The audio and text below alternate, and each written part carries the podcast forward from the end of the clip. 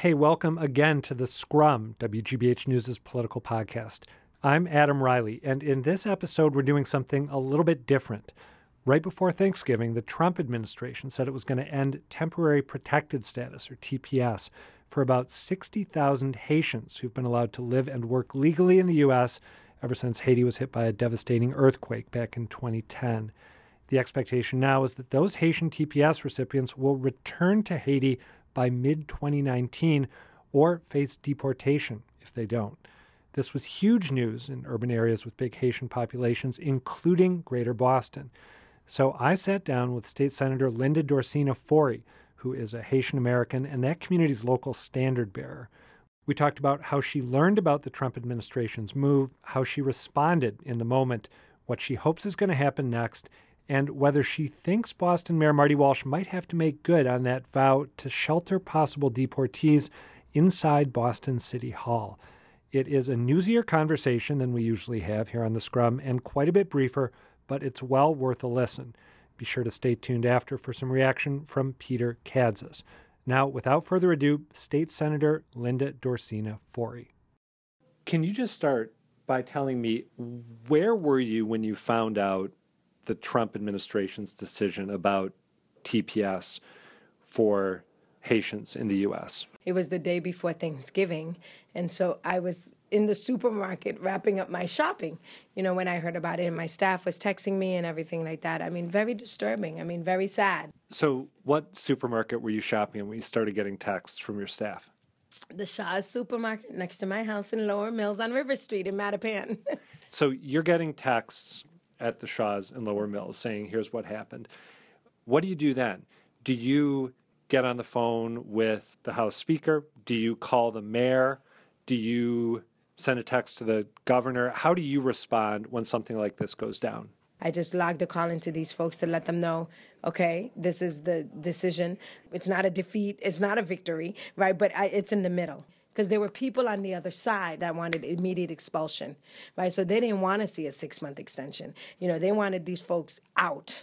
And so I think that's one piece that was a positive, that it's eighteen months. Did you have meetings in the community? What, if any, community gatherings or meetings did you convene after Very this? Good. There was a rally that happened after this um, in Mattapan Square where folks felt joyous, right, and victor- like, wow, this is a victory because we got the eighteen-month extension.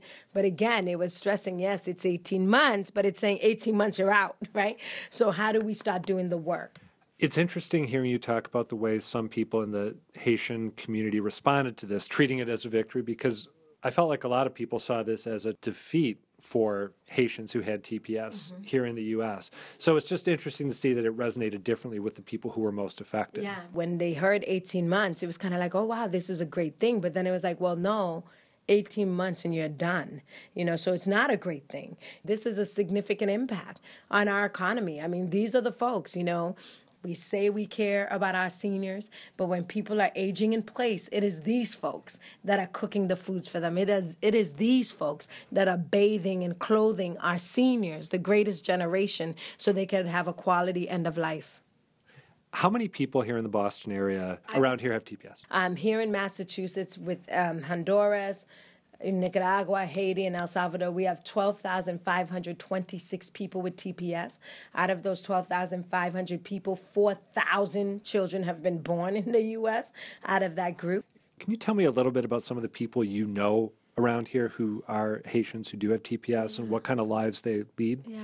I mean, it's very interesting. A lot of folks with T P S are working in the healthcare industry, um, our home health aides, taking care of seniors, taking care of those that are disabled. A lot of them are working in hospitals. Again, remember, these folks have working papers, right? They have identification. They can work legally, and so they are, and they're paying taxes. They're contributing to Social Security. They're contributing, you know, to the healthcare system, and so there's a big impact in terms of the economics um, for our state. So are you hoping for a, a specific fix focused on T P S recipients, or are you hoping for a fix that is part of a grander overhaul of the way we do immigration? No, I'm talking about T P S, right? I mean, we got to break it down into buckets. I'm hoping that we can deal with this population of folks who have T P S. Let's figure out how do we get these temporary protective status folks into towards a permanent path. That would be ideal. If Congress can put something like that together, what do you think the odds are that President Trump would sign it rather than vetoing it? I think if it's bipartisan effort, I think he would sign. I hope he would sign it. I don't. You never know what he's going to do. When he was campaigning, he was in Little Haiti in Florida. He was campaigning, talking about I support Haitians. You know, I'm with you. You guys are hard workers, and here we are.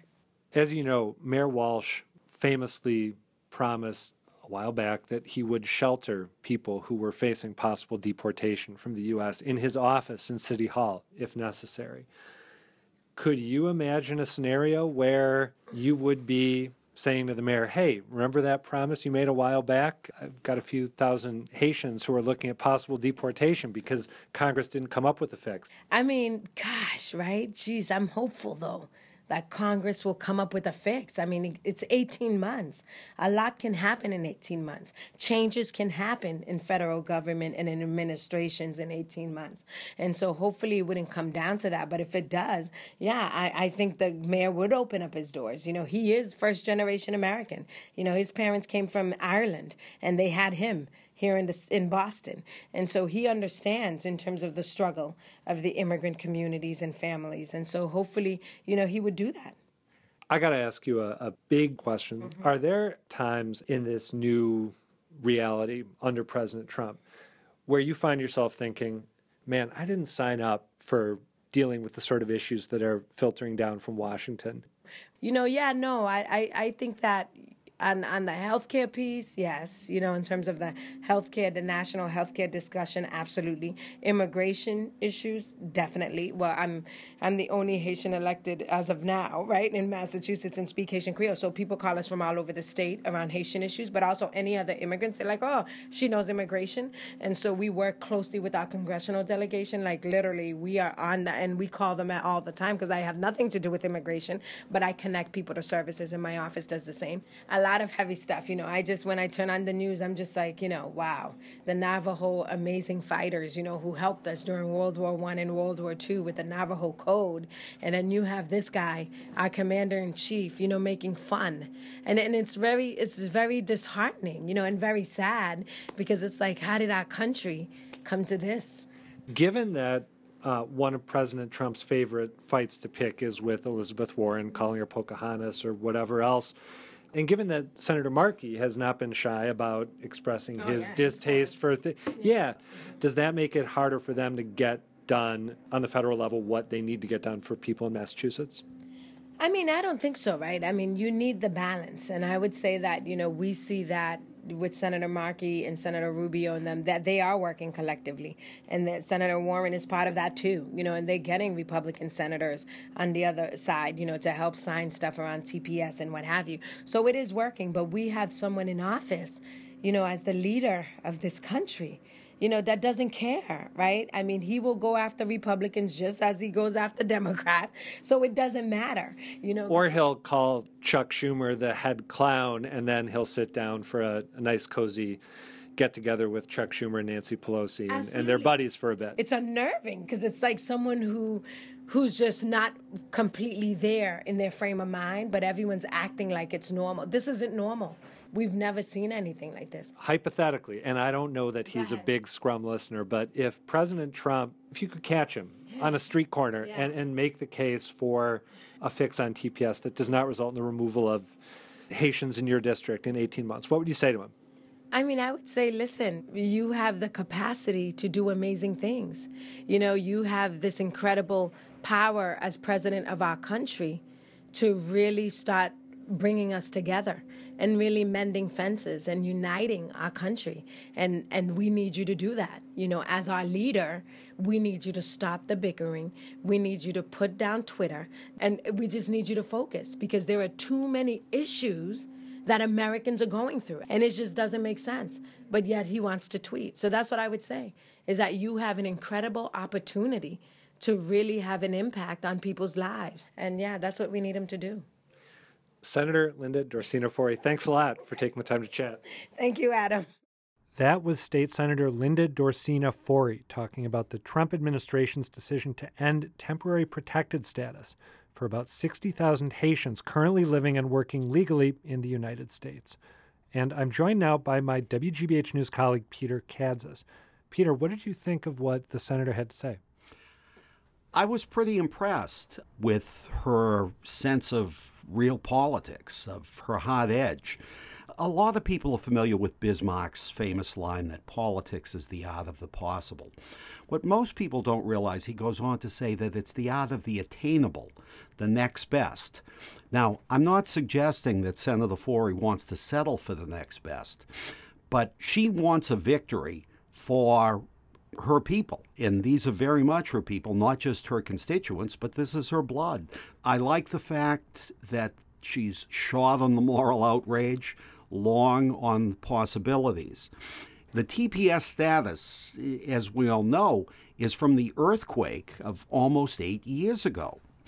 Since then, Haiti's been hit with a Category five devastating hurricane.